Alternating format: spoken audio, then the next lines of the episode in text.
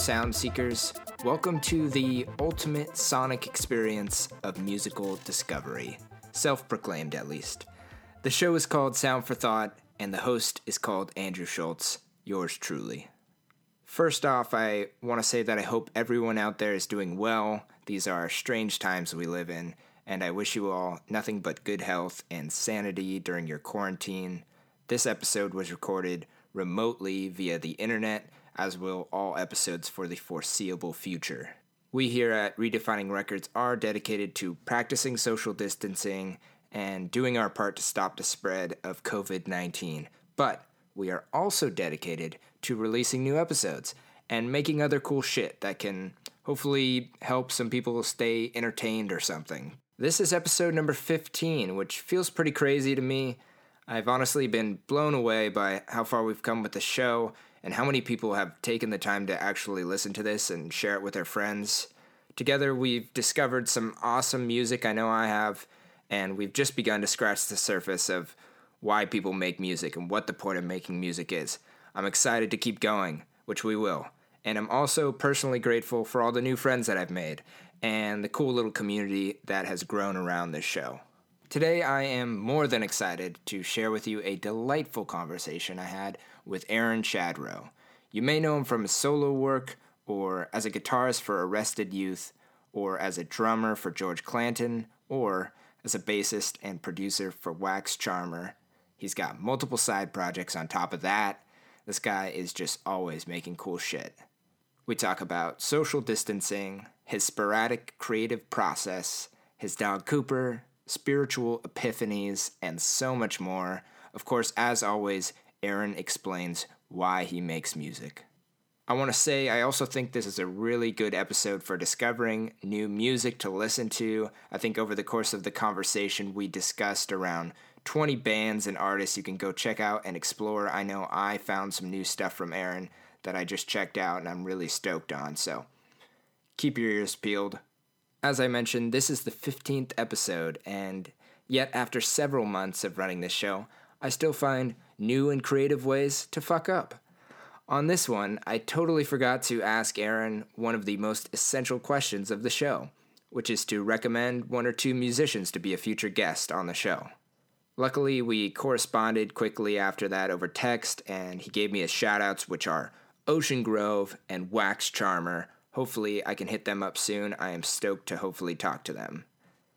You can find Aaron's music on all the streaming platforms. You can follow him on almost all the social media sites under Aaron Shadrow, his name, and on Instagram at torso underscore the underscore horso. Before we get to the interview, please enjoy Aaron's latest single on Spotify. This one is called Love Relapse. Before you called my phone, I always thought you'd best be left alone.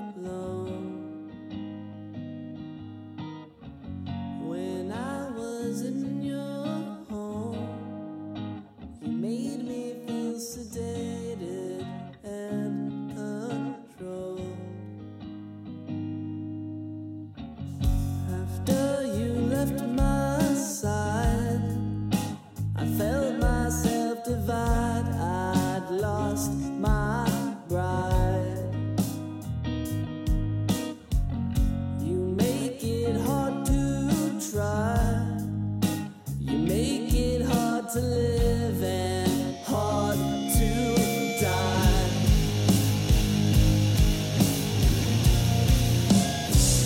Your love relapse. You're a heart attack. Could you love me back? Don't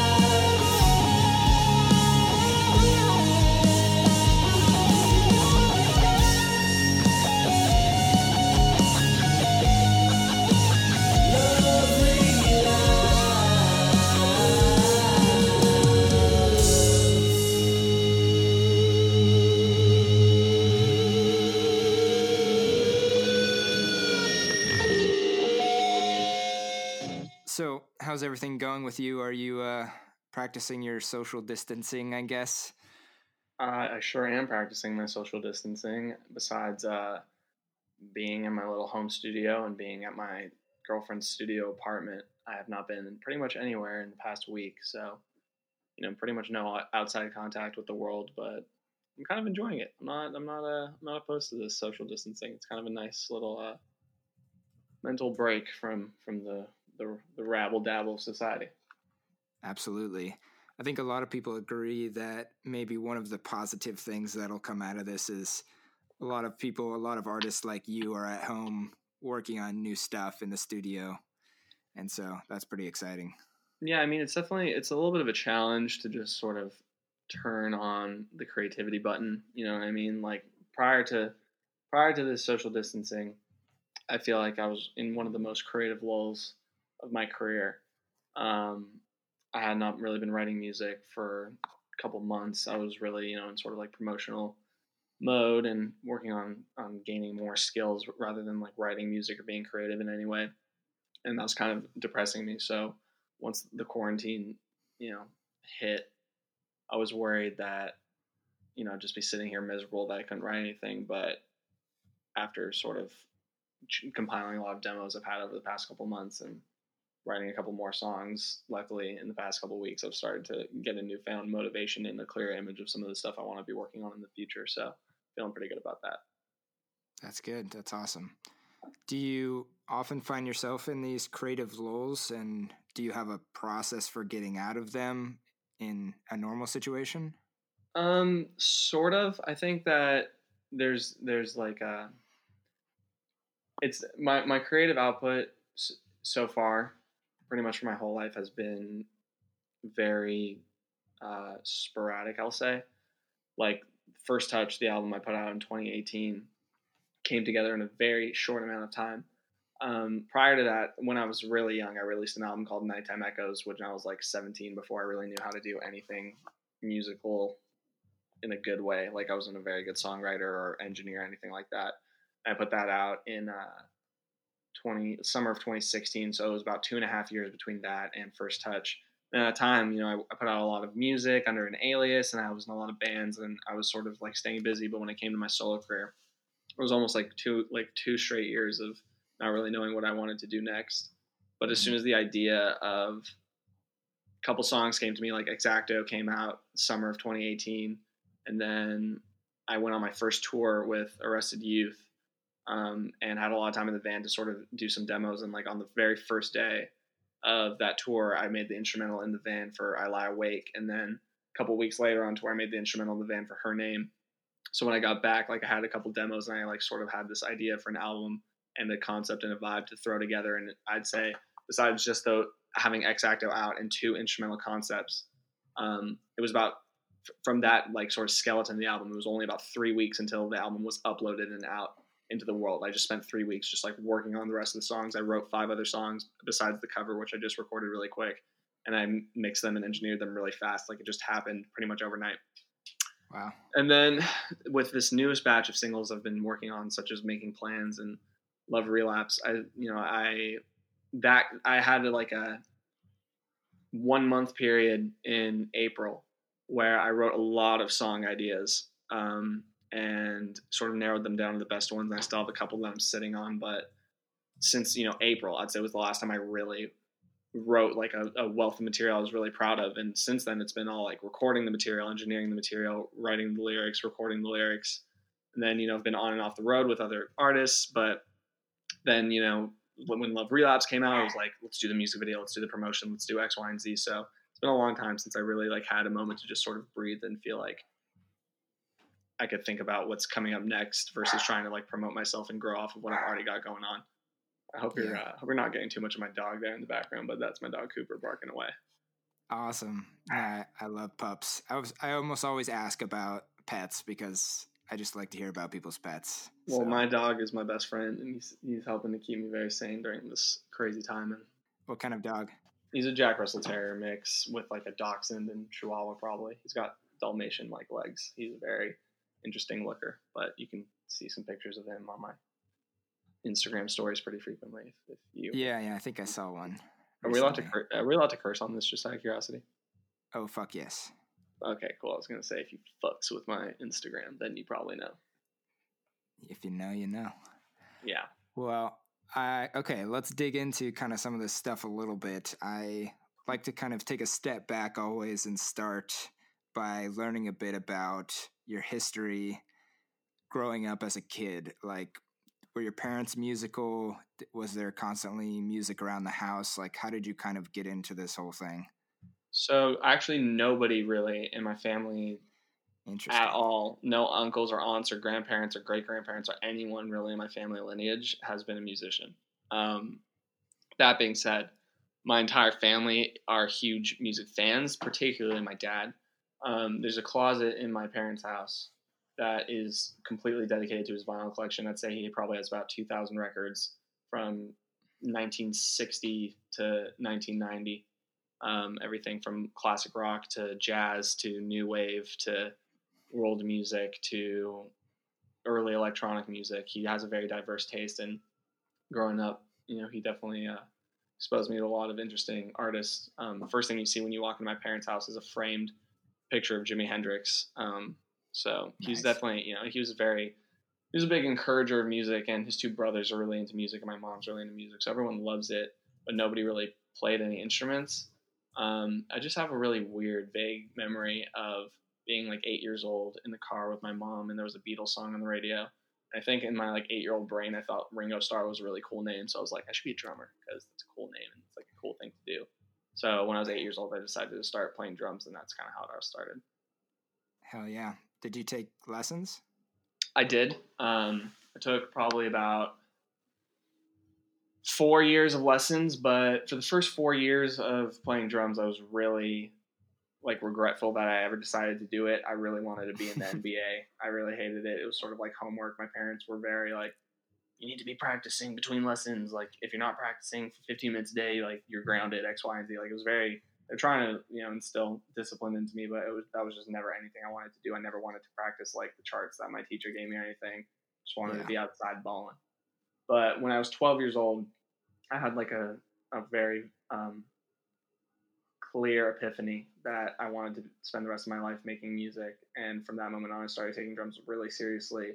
But that was very quickly overtaken um, a couple months later when I started to learn very basic guitar and bass parts. Um, that quickly became what I really focused on. So around the time I turned twelve is when I shifted over to like really practicing guitar and bass a lot. And then around the time I was like fifteen, sixteen is when I transferred over to really being focused on music production and synthesizers and electronic music and sort of all of that. But now I like to sort of, you know, I, I think I've like come into a, a point in my life where everything sort of holds equal importance to me. You know, I like, I, I've, for the first time since I was about twelve, this past year has been the first time I've started taking drum lessons again and like really practicing all the time. But prior to mm-hmm. that, when I started touring with Arrested Youth, I was practicing guitar all the time, like five hours a day. Um, and, you know, the music I'm working on now definitely like blends all the facets of my life that were very um, phasey. You know, like I went through a synthesizer phase and a guitar phase and a phase where I thought I'd be a jazz bass player and a phase where I thought I'd be a session drummer. And, you know, I feel like the, my creative history has, has always been very phase oriented. So I could say I'm still in phase right now, but I feel like the phase I'm currently in is very equally spread. Like it's very important to me that my songs have cool drum parts that are also processed in a very interesting electronic way, and that the guitar solos are, you know, complement the song in the way that like a synth part might, or, you know, X, Y, and Z. I feel like everything's sort of like coming full circle in my life right now. Mm-hmm. So when you introduce yourself to new people now, what do you say that you are? Um, I think first and foremost, I say I'm a solo artist, which I guess is a pretty broad term, but that's how I think of myself. You know, I do a lot of things outside of that, obviously. Um, I toured for a number of years with Arrested Youth playing guitar. I toured for a number of years with George Clanton playing drums. I produce and ghost play bass in a band called Wax Charmer out of Los Angeles. Before that, I was in a multitude of bands. So I've always been doing something musically, but the only thing in my life that's been a constant since I was like twelve or thirteen or whatever is being a songwriter and making music under my own name. And, you know, playing all the instruments and doing all the production and doing everything in-house. And that's where I find that I get the most creative satisfaction and the most artistic pride in what I do is when I am working on music by myself, which sometimes I wish it wasn't that way. But just for the way I am as a person, that's always been the, the most important thing to me. Yeah.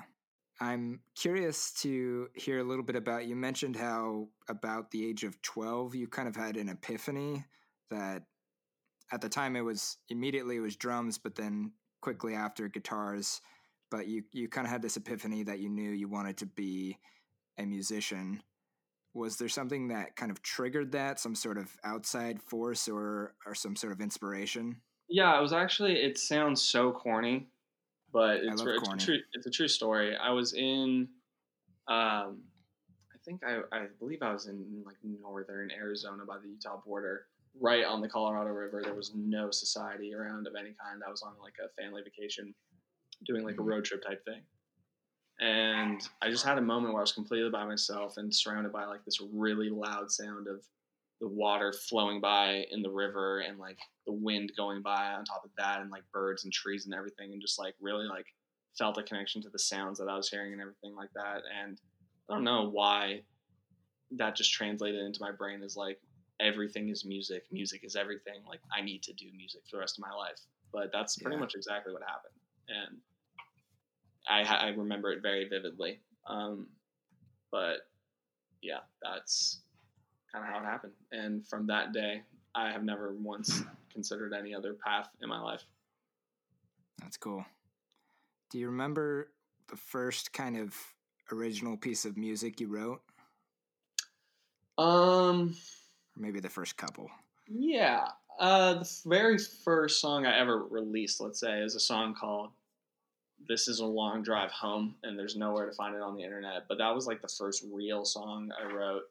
Um, But funnily enough, I stole the vocal melody from that song and put it onto my song I Lie Awake on First Touch. So that song kind of came oh, back cool. and, and manifested itself. But you take that vocal melody and make the song terrible and make the vocal performance terrible, that's essentially the song that I had. But that was probably when I was about fourteen, fifteen. But prior to that, um, I'd written a couple of really rudimentary songs that, you know, were completely... I mean, not, you know, my my skill level and my knowledge of how to play the instruments were very low, so I don't, like, feel ashamed about it or anything, but it was just, like, there's a difference between, you know, th- that album I mentioned earlier, Nighttime Echoes, that I put out when I was sixteen, seventeen.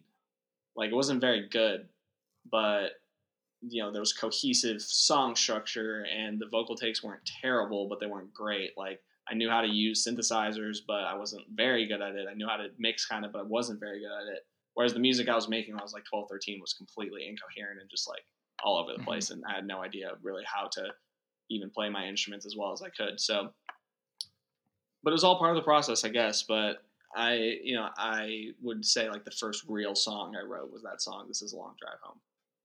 That's cool.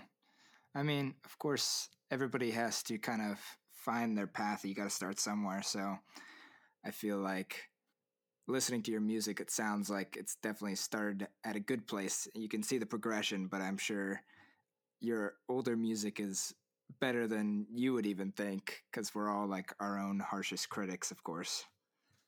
Well, thank you. Um, I don't agree with you on that. I'm sure if you heard it, you'd be very embarrassed on my behalf, but that's okay.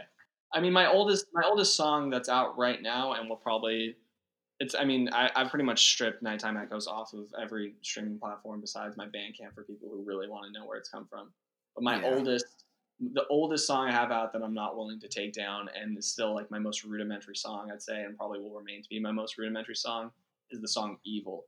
But you know, that song, even though it's rudimentary, like it's good in its own way, and it's kind of got like a unique character. So like, I don't think you have to be an amazing musician, like show off and be flashy or have like a great vocal take to have a song that people identify with, because that's still one of people's favorite songs of mine. But yeah, you know, that that will pretty much always be like my quote unquote first like real song single release that I'm gonna like leave up and continue performing for the rest of my life. Yeah, I'm a big fan of that song. Thank you. Well, you're kind of mentioning your oldest song. I always like to know what your favorite song is. Like, what is your favorite original? Mm. Oh, of mine? Yeah, of yours. Um, they're all, I mean, that's a hard question because they're all, they yeah. all mean obviously more to me than they do to anyone else. But, you know, for the same reason, I could say Evil is my favorite song of mine because it's the oldest and like holds the most sentimental value to me. And it's just so basic and so, you know, just to the point. I, in the same breath, I could say Love Relapse is my favorite song I've ever put out because it's my most recent song, and it's like me, I feel like I'm my most technically proficient on the instrumentals and on the engineering and everything like that. So, but yeah. at the same time, like X-Acto, which is in the middle of that, I really like that song just because that's like, I'd say of my songs, if I was, if I was not making my own music and I discovered myself as an artist, I feel like X-Acto would probably be my favorite song of Aaron, this like separate artist who I'm not, if that makes sense. Yeah, that's um, like the one you would expect other people to kind of find and get into you with. I mean, not not necessarily. Like, I don't, you know, if I heard, let's say if I heard all like the three songs I just mentioned as someone who's not making the music, um, Evil's like a very eighties pop sounding song, and Love Relapse is a very like alternative nineties sounding song, yeah. um, which I, you know, I love both of those. And the reason why I think those are two of my favorite songs is because they're referential to eras of music that really inspire me. And because of that, they have sentimental meaning to me specifically. But if I were to go out of my way to listen to other artists making like nineties knockoff music or eighties knockoff music, I probably wouldn't be as impressed with it as something like X-Acto, which to me doesn't really sound referential to anything. It kind of sounds like more forward thinking, but mm. at the end of the day, like I, I like Weezer songs more than I like X-Acto, and Love Relapse yeah. sounds more like a Weezer song. For sure. Do you have a song that is in your head as kind of your least favorite, or the one that never got to be what you wanted it to be? Um,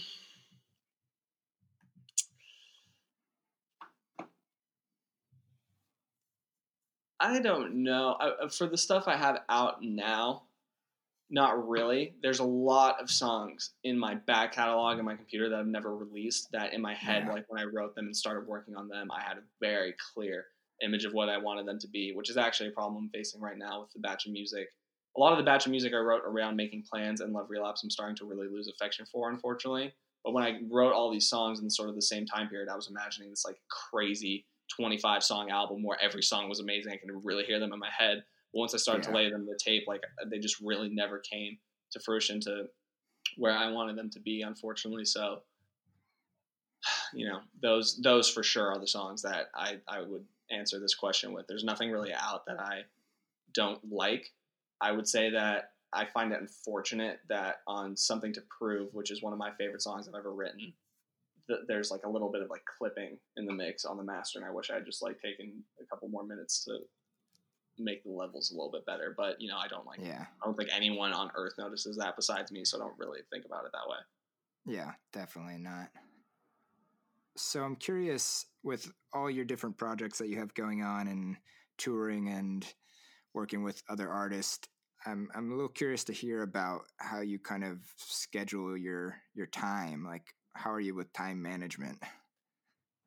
Well, it's sort of like a throw and go system where, yeah, you know, the the I'm I'm I'm at a lot, or historically I've been at a lot of other people's beck and call, where, you know, their tours get booked and I'm sort of like, okay, how do I, I, I didn't know about this. Now this tour's coming up. And let's say, let's say the Arrested Youth tour that I did uh, from October to de- uh, December of twenty nineteen. I, you know, it, we, that tour was presented to me late August. And so that was really only with about like two and a half months before we left. So in late August, you know, my plan for the rest of twenty nineteen was to spend the next four months at the studio working and finishing all these songs that I'd, I'd like written earlier in the year.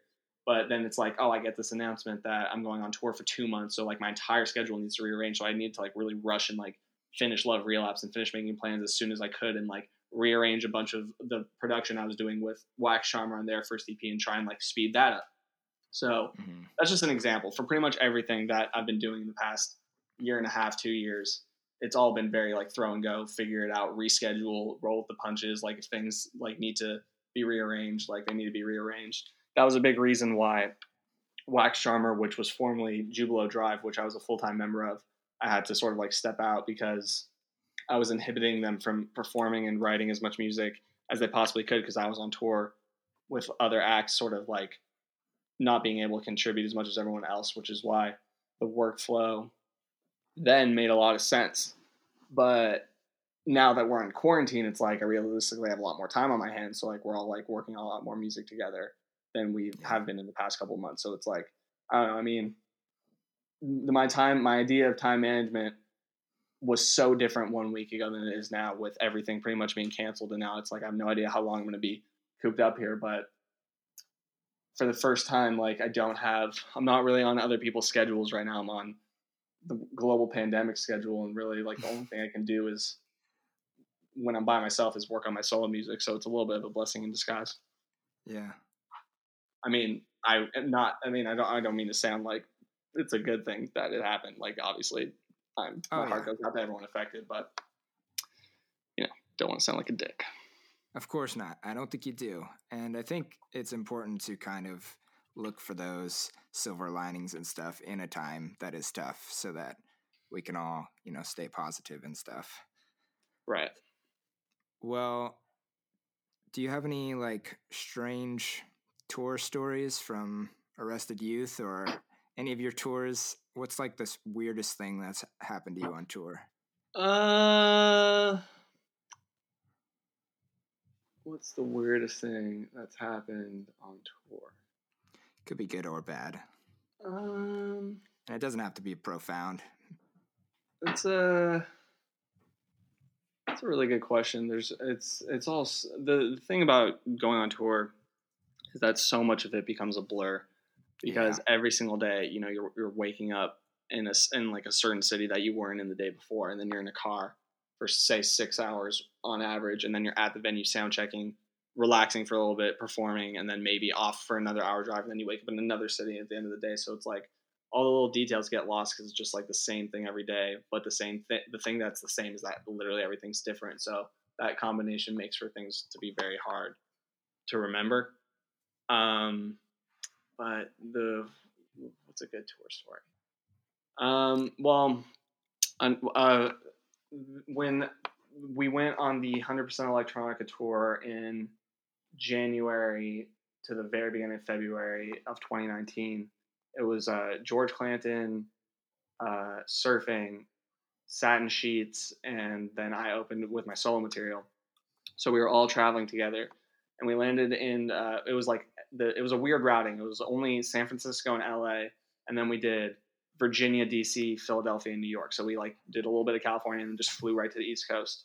So we landed in Virginia, and Satin Sheets and Surfing are both um, are from New Zealand and Australia respectively.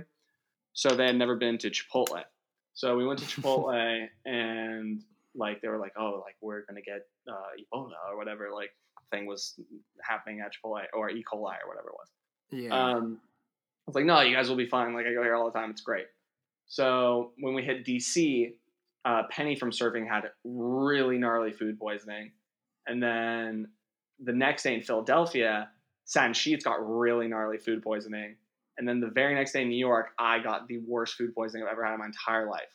So we like all spread around this like little like stomach bug to each other, and it was gnarly. All of us were like completely out of it, puking our guts out. And Jeez. right after right after um, that tour ended, we were in New York, and uh, George and I by ourselves went off to Connecticut because he was going to be interviewed by Anthony Fantano. And that was like the oh, day nice. I really had my bad food poisoning. So we're like at this art gallery in Connecticut, like twenty minutes before Anthony Fantano shows up, and I'm like puking my guts out on the sidewalk after like being up all night doing the same. So that was like a very strange experience when we all passed that around. That's a, that's a good yeah. strange story. That is, that is a good one. So let's dig into kind of the music that inspired you to play music a little bit. And I was listening to your playlist earlier, the songs that inspired First Touch. Really good mix of songs on there, but Thank I want to hear about kind of the music that made you, basically. Right. Um, well, that always changes, but I think that once again, with a lot of things in my life, it's kind of come full circle, and a lot of the things that inspired me early on are, are what's inspiring me again. Whereas at the time, I was between Nighttime Echoes and First Touch, like a lot of what I'm listening to right now, I thought was like really lame because it was what I listened to when I was like thirteen or whatever. But yeah. I would say that I learned how to play guitar and bass and kind of learned about music theory and like songwriting by learning literally every Red Hot Chili Pepper song under the sun. And I just nice. learned it. I'm all note for note on guitar and bass. And I started to realize like, oh, this is like what he's doing in every song. Like, oh, these chords yeah. go together, these chords don't. So that's kind of how I pieced it together. But specifically John Frusciante from the Red Hot Chili Peppers, I'd say, is like my number one musical influence of all time. Um, and then I stopped listening to them for a long time, but for the past year or two, like I've been getting really back into them. You know, they're brilliant, and I'm thrilled to see that he's back in the live lineup. Um, oh yeah, but yeah. Cool. I mean, I was gonna, I was gonna try and do everything in my power to get up to Bottle Rock in uh, end of May to go see them, but who knows if that's still going on. Um, but yeah, so that's definitely a big one. A lot of like early nu metal influenced me when I was like thirteen. Like Korn is a huge influence of mine. System of a Down, Slipknot, stuff like that made got me was like what I was listening to when I first got really inspired by music. But then when you look at a playlist like First Touch, you see a lot of things like, you know, George Clanton's music or like eighties like dream pop like Cocktail Twins or whatever. Yeah. Whereas what's, what was inspiring me then and um, prior to that, when I was first getting into electronic music and like vaporwave and everything like that, a big reason I was getting into that was it was the first time in my life I was really getting into like modern hip hop. So people like Playboi Carti or like Future or whoever's popular at the time, Migos, like in like mid twenty fifteen. Um, Cooper. Um, but uh, it's really, it's a wide array.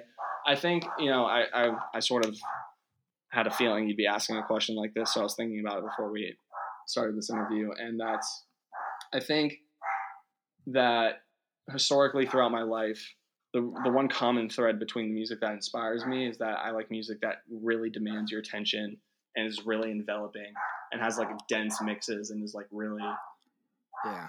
thick and, and in your face. Like, you know, I love death metal. I love hardcore punk. I love funk music. I love deep house music. I love, uh, what's another good example? Um, Well, st- you know, stuff in that vein, whereas like folk music historically has never really been something I'm super interested in.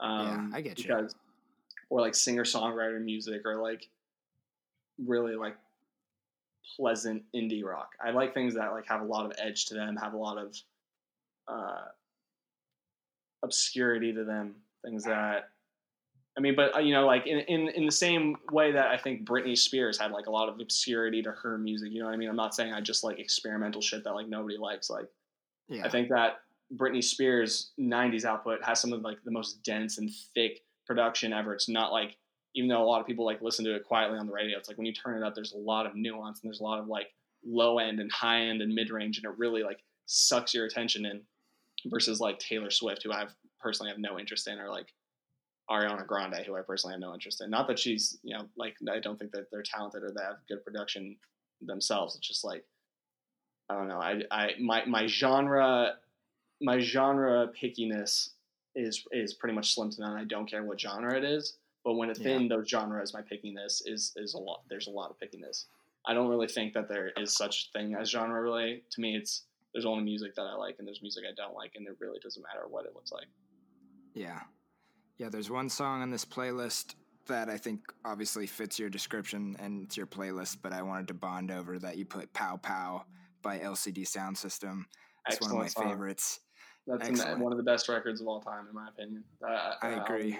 I mean, yeah, that's that's a that's really a perfect example. I mean, that music is like so psychedelic and entrancing in its own way because it just like gets bigger and bigger and in size, and like it's not traditional song structures, but there's so much punchiness and there's so much emotion in uh James Murphy's vocal delivery. Like it's obscure, but like it's not it's not unlistenable, you know what I mean? That's like that yeah, is exactly I'd say I, you know you really hit the nail on the head with that pick, because that is really like such a fantastic record. Yeah. And what are some songs and artists that you're super into at this moment? Like what's kind of on replay for you right now? um I'm really into the new Garden record that came out a couple days ago. Yeah. I think that they are really brilliant sonic explorers, and, but with a very smart song and uh, pop sensibility. There's a band I just discovered a couple days ago called Ocean Grove out of Melbourne, and they're like sort of like nu metal and like two thousands alt rock revival, but with a very nice modern edge to it, and I really like that. Um, I've been listening to the new Against All Logic, aka Nicholas Jarre record, pretty much exclusively because it came out earlier in January. So that's been like my favorite record up until this past week, where those uh, previous two records I talked about came out. But that Against All Logic album came out and it was just absolutely fantastic. But really for like the last year, the majority of my musical intake has been death metal, black metal, nu metal. I've just been in a really big metal phase lately. So I've been listening to a lot of like nineties sort of classic death and black metal, a little bit of modern stuff, um, but sort of all over the place. Uh, yeah. I, what, I don't even know what I've been listening to lately, to be honest with you. But that's that's probably the best answer. That's great. If you have your Spotify near you, accessible, yeah, you know what question I, I is do. to see um, what's the last song you saved. Let's see. The last song I saved is Kids on Fire by Gold Class, which popped up in my Discovery Weekly. I have no idea who Gold Class is. I have no idea when the song is. I don't even remember what the song sounds like. Let's see. It's from... When is this from? Let's find out. It's from twenty sixteen. Look at that. So they're a new band that I like, apparently. I've got an Aretha Franklin here, or song here that I liked recently. I've got a Chick Corea song. I've been... So I've been practicing a a lot of drums lately, and my new drum teacher slash new friend Reese Hastings, um, who plays with a band called El Manana, and I believe has previously played with Angel Olsen. Um, I saw his band perform like a month ago. They opened up for uh, Wax Charmer at their E P release show, but this guy just was like, he, the way he drummed really spoke to me, and it was really like the way I wanted to drum on my music and drum with George when I played with him. Mm-hmm. So I like specifically reached out to him and, you know, so was curious if he gave lessons, and I've since taken one lesson with him, and he's an excellent teacher. But he sent me a playlist of sort of like his drum inspiration. So within that, there's a lot of classic jazz and soul music and funk music. So I've been listening to a lot of that lately. So seeing a Taylor, I'm seeing a Bernard Purdy song in here. I'm seeing this Chick Corea song, this Aretha Franklin song. These all came from his playlist. It's a lot of like really good feel drum music lately is what I've been listening yeah. to. That's sick. Do you remember the last time, something recent, where you listened to something and it fully gave you the chills? The last time I listened to something that really fucked me up was this song Decidere. It's D E C E D E R E by a band called Hell. And it's a twenty minute, like, like, I don't even know how to describe it. It's like a major key, positive, like, blissful black metal song. And there's a lot of passages in it. There's about a four minute just electric guitar intro that is just so beautiful, and then it goes into this like really thick sludgy black metal groove that's just so entrancing. And like, I listened to that twenty minute song like thirty times in December, and like that, every single time it was on, like, it just gave me so many chills. There's like choir sections and it. It's a ridiculously good song. If anyone Damn. out there is interested in metal or like long songs or doomy songs or songs that are, like, are just super enveloping, that is a brilliant song. I'm gonna check it out. It's I don't really... normally listen to like a ton of metal, but uh, just that description is too intriguing not to listen. It's uh, that's uh, I think that's a really good foray into someone who doesn't typically listen to metal. Yeah, and I love a song to be extremely long, personally. Well, then definitely check this one out, my friend, because you will you will like it. So, basically, the main purpose of this podcast, and I mentioned this to you before, but I'm trying to explore basically what the point of making music is. And that's a really broad question, and it can be taken a lot of different ways. So I'll just frame it directly to you, and you can kind of answer how you want. But why do you make music?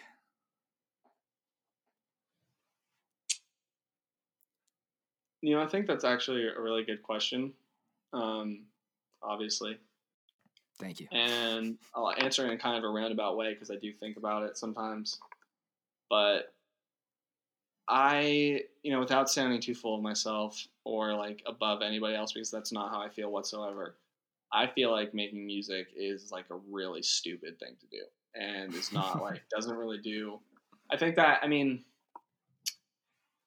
in, in a lot of different, in a lot of different ways. I think there are some people that agree with me on that, but yeah, I just, I, I think that it, it's like taking yourself seriously as a musician in the hopes of like other people taking you seriously, I think is a very stupid mindset. The only reason to make music is because I literally have no idea what is driving me to do it, but I I cannot shut it off. Like the, the reason to make music is because there's no there's no like way to describe it in the English language. Like it's just so dumb, but mm-hmm. it's just innate with if it's like if it's innately within you, where you know that there's nothing else with your life that you could possibly do, and nothing else that like makes you feel good. Then that's really the only reason to do it. Um, yeah. And in another way, I'd say it's the only thing I do in my life where I don't notice time passing. Like I try really hard to meditate, and I try really hard to like get out of my own head, but I can't do it. And the only times I ever feel like I don't notice time passing or feel meditative or, or I'm, and you know, they say the point of meditation is to be free of thought. And the only yeah. time I ever feel free of thought really is on stage. And second to that is like when I'm really in the middle of like working on a song. And that's rare. Yeah. Like a lot of times when I'm working on songs, like I'm checking my phone or I'm thinking about other things, or like I get lazy and I don't feel like setting up X, Y, or Z microphone. So like, it's not really as common that I really get like spaced out, but on stage, like that's really the only time I feel like completely meditative and out of my own head. And I'm not thinking about anything. And I don't even know how long I've been up there until the set's over. Yeah. But I don't think there's really like, I don't know. I think that it's like, I think music is an amazing thing. I'm obviously I'm blessed to have it in my life. I think everyone's blessed to have it in their life, but I don't think that it's like a noble pursuit. I don't think it's like, it makes you a good person. I don't think that it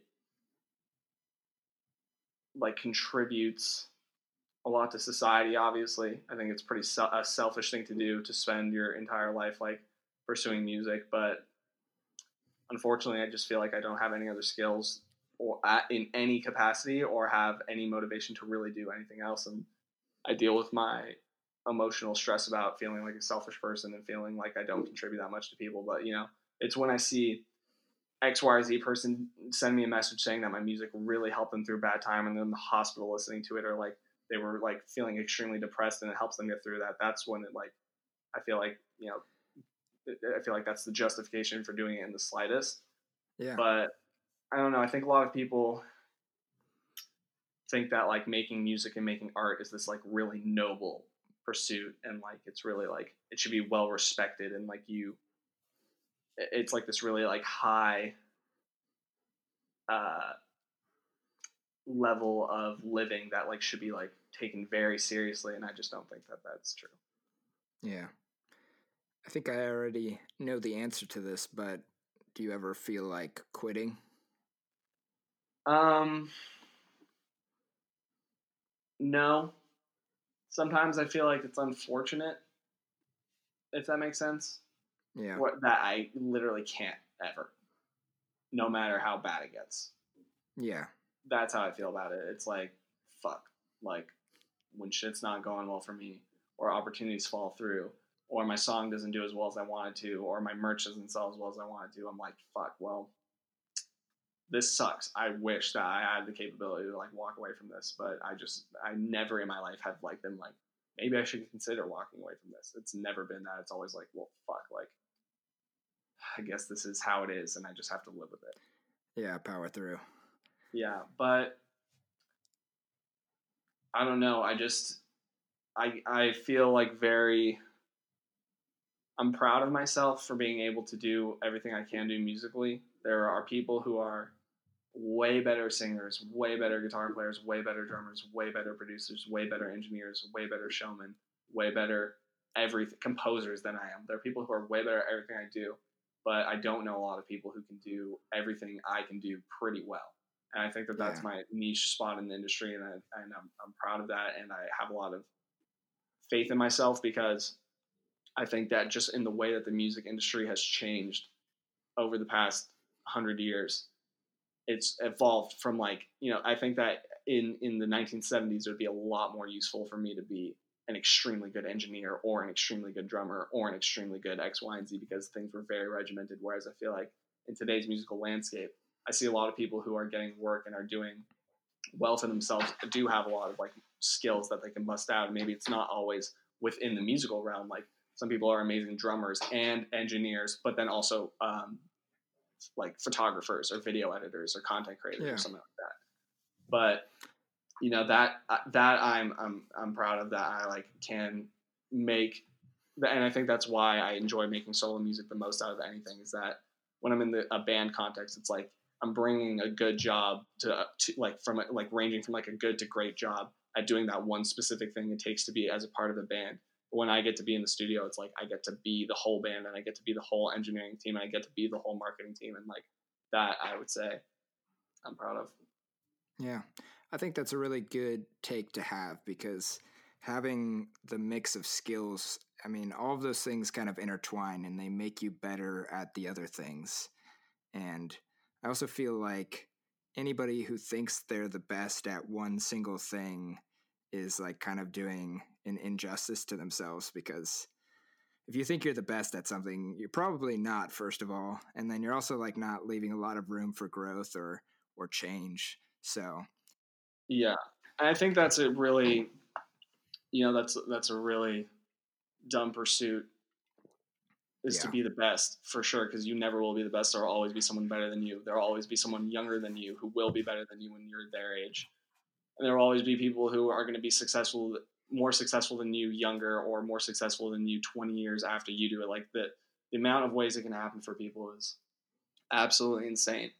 But um, I don't know if you've ever heard of a guy named Kiefer. He makes music on uh, Stone's Throw. Um, he's a jazz pianist from uh, U C L A, but makes sort of like lo-fi hip hop uh, without mm-hmm. samples. But he's actually the person who taught me how to use Ableton uh, when I was like fifteen, sixteen years old. And something he told me is kind of like how I stay motivated. And that's that there's someone out me or uh, there's someone out there in the world who's pretty much at the exact same level that I'm at, practicing right now and getting better than me. And, you know, th- that's not, that's not to like be in competition with that person. It's more of like this mental thing where it's like there's a there's an alternate reality where there's an alternate Aaron Shadrow practicing and getting better right now, and I want to be better than that alternate reality version of me. I just always want to be better than that like that like other Aaron out there that's like getting better than me, and I just feel like I'm in competition with myself and myself only.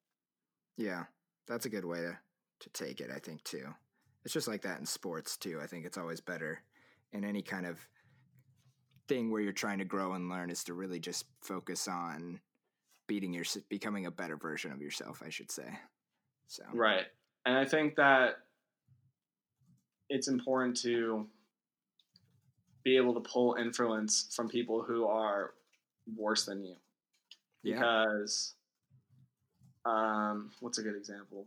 Let's say Ian from Arrested Youth, the frontman, incredible lyricist, incredible, like, uh, he, you know, th- that, that dude can come up with the lead melody for a song in his sleep and it'll be catchy. It'll be stuck. He'll just hum something in the van and it'll be stuck in my head for three weeks. And I fucking hate him for it, but it's like, he's amazing at doing that, but yeah. He doesn't really know how to play piano or bass or drums or anything like that.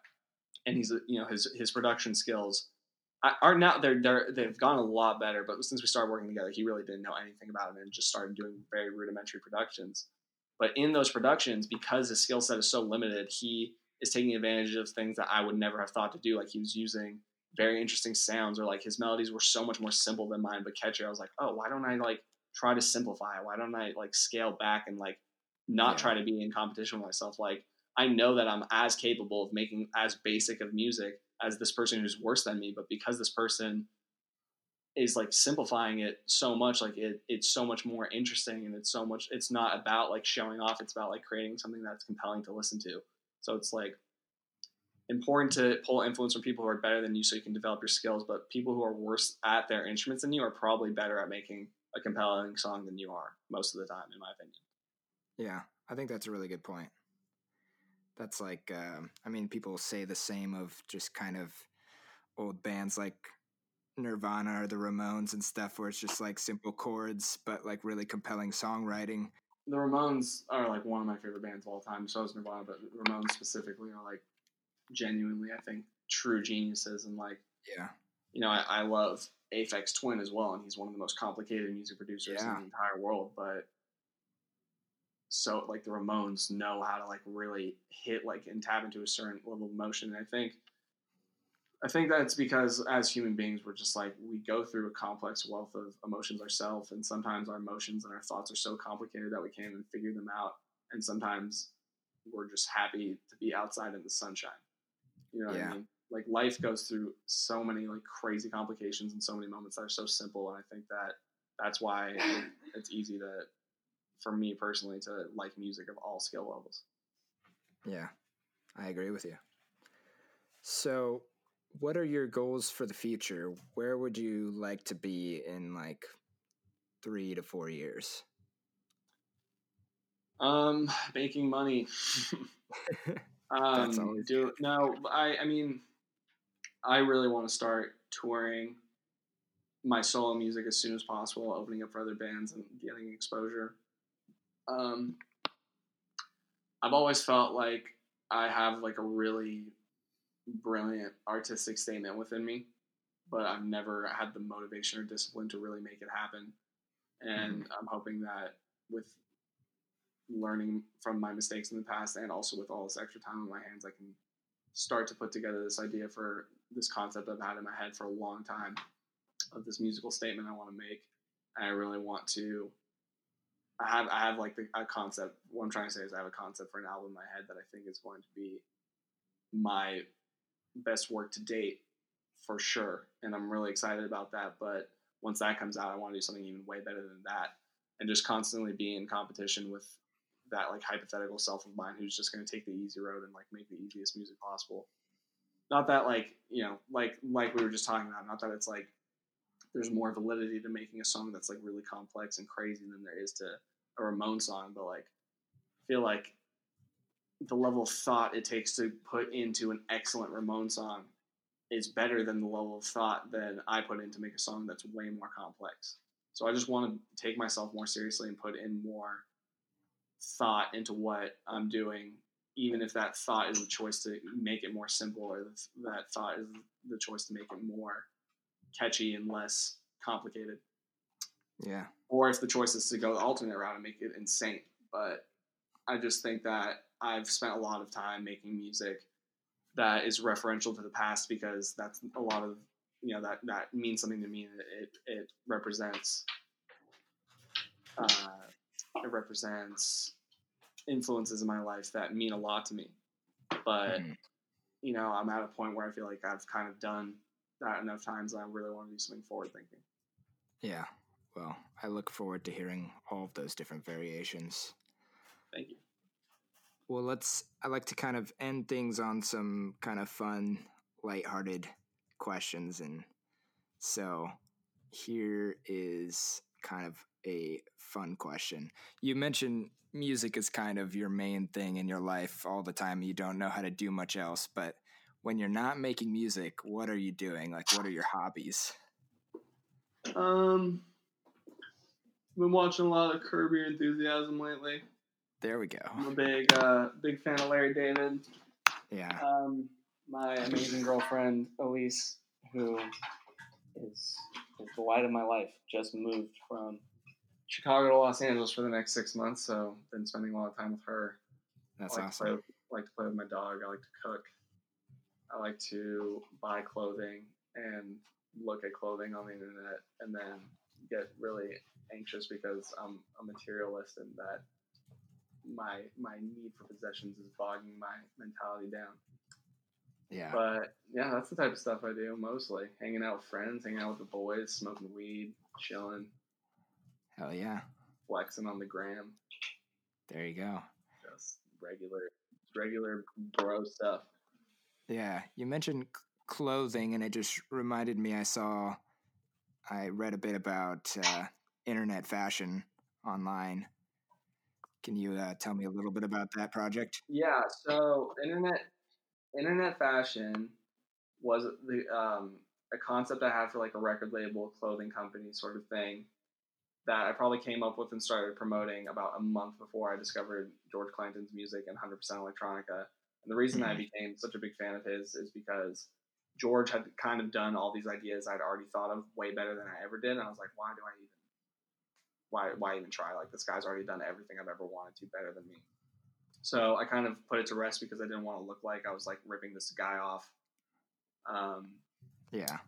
And nothing really ever came of it. But it actually, just, it's funny that you bring it up because today is the first time I've, like, kind of thought with all this quarantine stuff is, is what I could do with internet fashion and try to make it different from one hundred percent electronica or literally anything else that's ever happened before. So it's sort of just a domain I have. It's just a vibe for now. It's just internet fashion is just a vibe for now, but one day it's going to be a real thing, and I'm kind of thinking about what to make it. But at this point, I'm so focused on trying to get my career off the ground, it's hard for me to think about like a company or a collective or anything. So I'm sort of sure. thinking about like maybe some people I could collaborate with on that front, but I don't know what it is yet. I really don't know what it is yet at all, and I should probably stop using that email and handle, but you know, maybe wow. it's maybe it's subconscious, maybe it's it's the universe telling me that I need to take it more seriously. Yeah, I support it. I think keep it on the table, even if it's on the back burner. You know, there's no reason to give it up, and you can always just get to it later. Yeah, well, I you know that's that's hopefully what this quarantine will help me out with is is writing this good album and making uh, a new way for myself. I really I had sort of. This is you did you, we did this interview at a very good time where I'm thinking about things very differently, but something a big thing that I've learned from working with people who are farther along in their careers than I am is why should people care about Aaron Shadrow? And to be honest with you, I've just been kind of going on autopilot for a lot of my career, writing music, releasing music, taking cool photos, doing music videos, which is like, you know, I don't regret any of that, but I really want to start thinking about how to do things differently. And when someone says, why should I care about Aaron Shadrow, have a hundred answers that they could not disagree with. Yeah. Well, I think you've given them some reasons today in this interview. That's kind of what I'm shooting for with this podcast is to kind of get into the why of things. Well, this is, this is a great podcast. You should be, you should be very proud of yourself because this is Thank fun. you. Thank you. Hopefully it can help, help you think about it at least, at the very least. Well, thank you. It's good. It's helping me with my self-motivation. That's cool. The best part of it all. Okay, uh, last thing before I let you go, um, I have this game I like to play at the end of the show. It's called Soundtrack to Your Life. Basically, it combines my love of movies and, and T V and, and music together because I really am into soundtracks. So I will read you a few scenes. Basically, you pretend like you're in a movie and you tell me what song is playing in the background in a given scene. Okay. You down? Let's do and if it. You can't, if you can't think of anything, you know, just pass. I'll think of something. I bet. I tried to be um, as specific as possible when I was writing these, so just cool. See what the mood is for you. So, scene one, you are forty-eight years old, living alone in an old rundown R V deep in the middle of the Alaskan wilderness. You were once a doctorate student at Caltech studying applied physics, but you dropped out, spent the rest of your life as an outcast. Now it's years later, you finally fulfilled a dream that you secretly pursued all these years. You've successfully built a fully functional time machine. Mm, well, up until you said time machine, I was thinking about Eyes of the World by Grateful Dead. There you go. Um, work. But the time machine. Uh,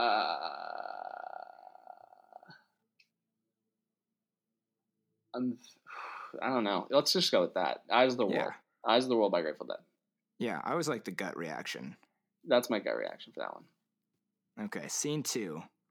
You are a newborn puppy. You are a dog. You've spent the first few weeks of your life confused, trapped in a small cage.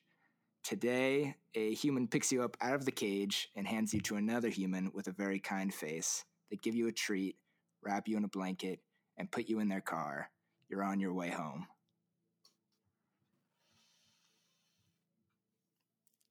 Drake's Just Hold On, We're Going Home. There we go. Perfect. Great song. I love that song. Okay, final scene, scene three. You are walking down the street to your local seven eleven, you walk in, fill up a Slurpee cup with your second and third favorite flavors because the first flavor was out of order. You grab a bag of chips, whatever your favorite chips are, you head to the cashier to pay. The cashier lady rings you up and tells you that your total is seven dollars and eleven cents. I'm going to say Black, Jewish, and Poor by Void. There we go. Perfect. I think you nailed it. Thank you. No, that's a good song. The Grateful Dead song is probably like fifteen minutes. That Void song is like forty-three seconds. I like it. I like that uh, juxtaposition. Thank you. I tried to create some variation in the moods without being too cliche. I like that. That was great. That was uh, you're you're a brilliant man. Thank you. I um I get that all the time. Well, it's been a pleasure. Why don't you um, just list off all your social medias and like places where people can find your music and follow you? Sure. Um, you can find me on Instagram at torso underscore the underscore horso, and that's H O R S O. Or you can just look up Aaron Shadrow, and you'll find that, and you spell that like A A R O N S H A D R O W. I'm on Twitter as Aaron Shadrow, and I'm on Spotify and everywhere else you listen to music as Aaron Shadrow.